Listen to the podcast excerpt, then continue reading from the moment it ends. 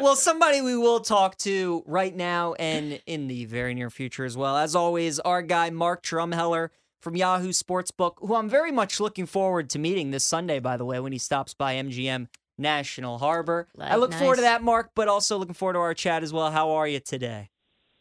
I'm doing good, doing good. You know, it was a fun weekend in the N F L. Always, you know, a couple surprises out there, but I was happy to see, you know, my Eagles um, show a little grit, you know, face a little adversity and come back and get the W. So, you know, things are going well as we're rolling into, you know, the uh, past the quarter pole of the season.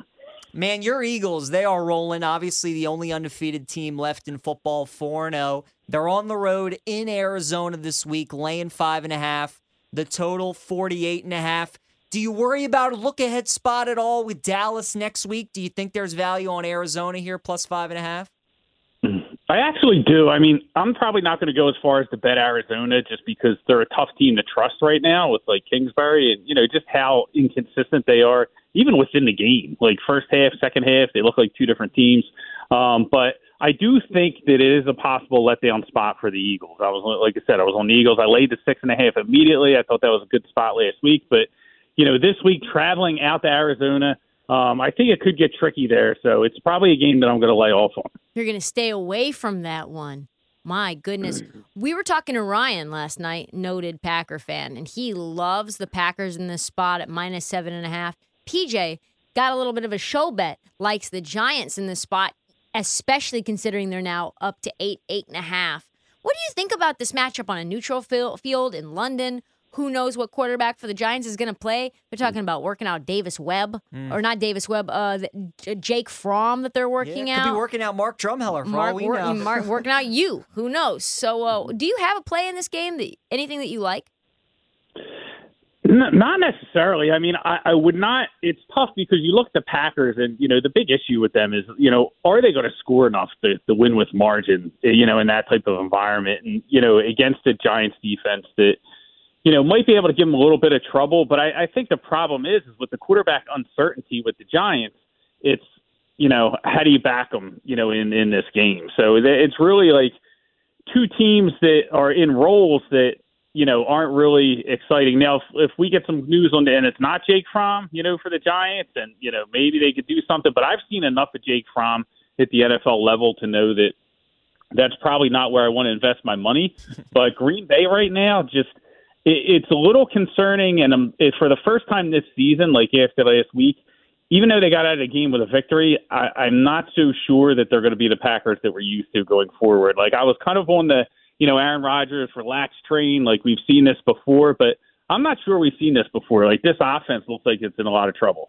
Yeah, and Green Bay's never been done the London trip before, so that also concerns me, laying eight and a half points. But, Mark, one bet I do love this week is Pittsburgh plus fourteen against the Bills. Bills have probably the biggest look-ahead spot that any team will have all year with Kansas City coming up next week. I like the fact that Pickett is starting for Pittsburgh.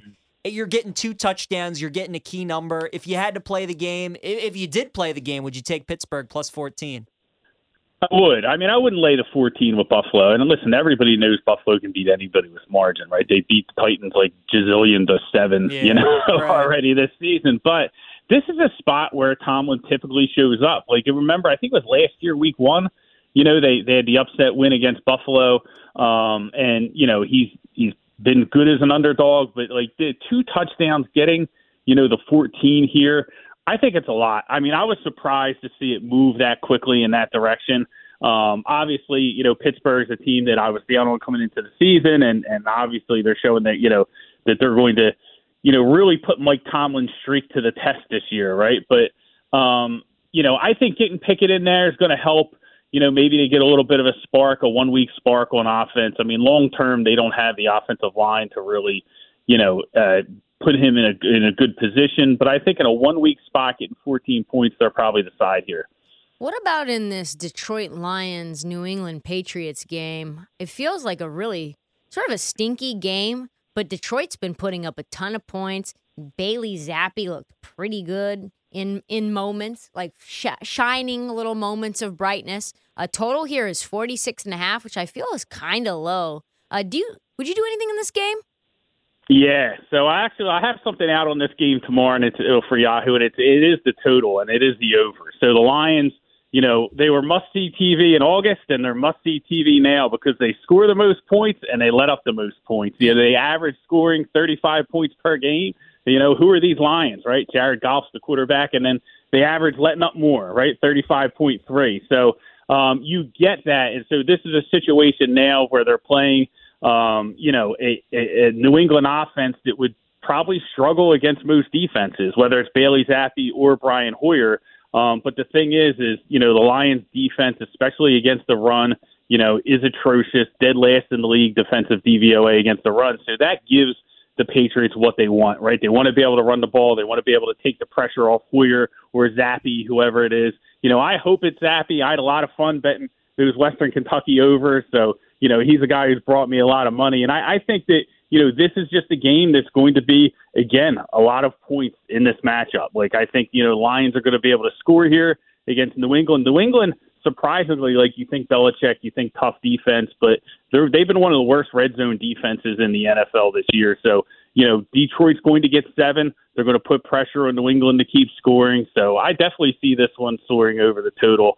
Um, the Lions, you know, like I said, over every week, and I think that's going to continue this week. I think I agree with you. I think this number is a little bit low. Yeah, blind betting Lions over is looking like the way to go this season. Mark, I'm going to combine college football with N F L. We got two Tennessee teams this week with some stinky lines. We got the Vols in Death Valley against L S U, laying three, and we have the Titans minus two in Washington this weekend. Between the two Tennessee teams, if you had to pick one of them to lay the points with, who would you take?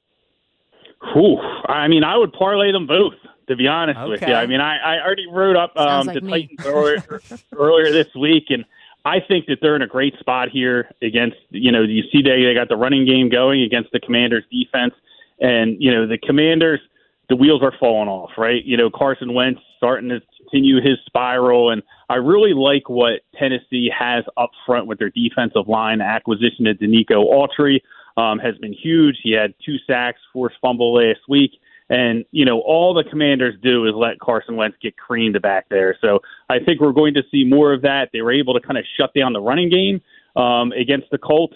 You know, if they do that here against Washington, again, Washington's going to have to rely on Carson Wentz to win the game. I don't see that happening. So I did take the two and a half on the short number uh, with the Titans, and I'm probably going to take the short number here against L S U with the Vols as well. I mean, I think that Hendon Hooker is, you know, probably a dark horse Heisman candidate. You know, Heupel's offense is going to score points, and L S U's offense has just not been it this year.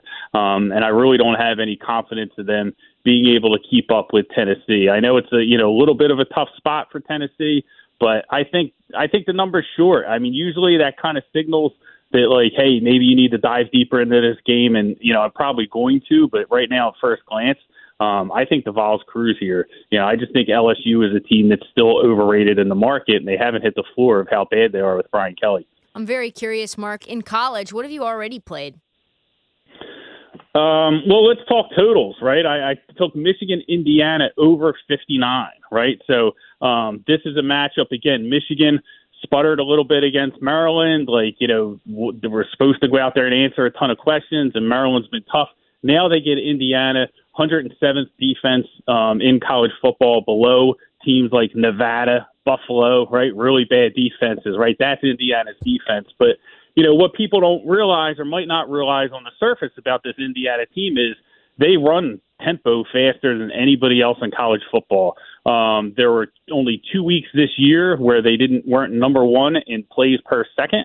Um, and those weeks that they were not number one, they were number two. So, um, you know, they get to, they, you know, they get to the line of scrimmage, they run plays. And in this matchup against Michigan, you know, all that's going to do is give Michigan short fields because Michigan's going to be able to get stops, right? We know Bazelick, we know the Indiana offense isn't great. And as suspect as, you know, Michigan's defense looked against Maryland, like, I think they get stops here. That's going to give them short fields, turnovers. All that's going to lead to an over, um, I think, in this game. So, you know, typically you don't go to the Big Ten to push your money in on overs, but I think this is one that's definitely going to hit. This game will probably finish in the sixties. Mark, talk to me about T C U and Kansas. Game day is going to be in Lawrence this weekend. Do you think the Jayhawk magic finally runs out this week?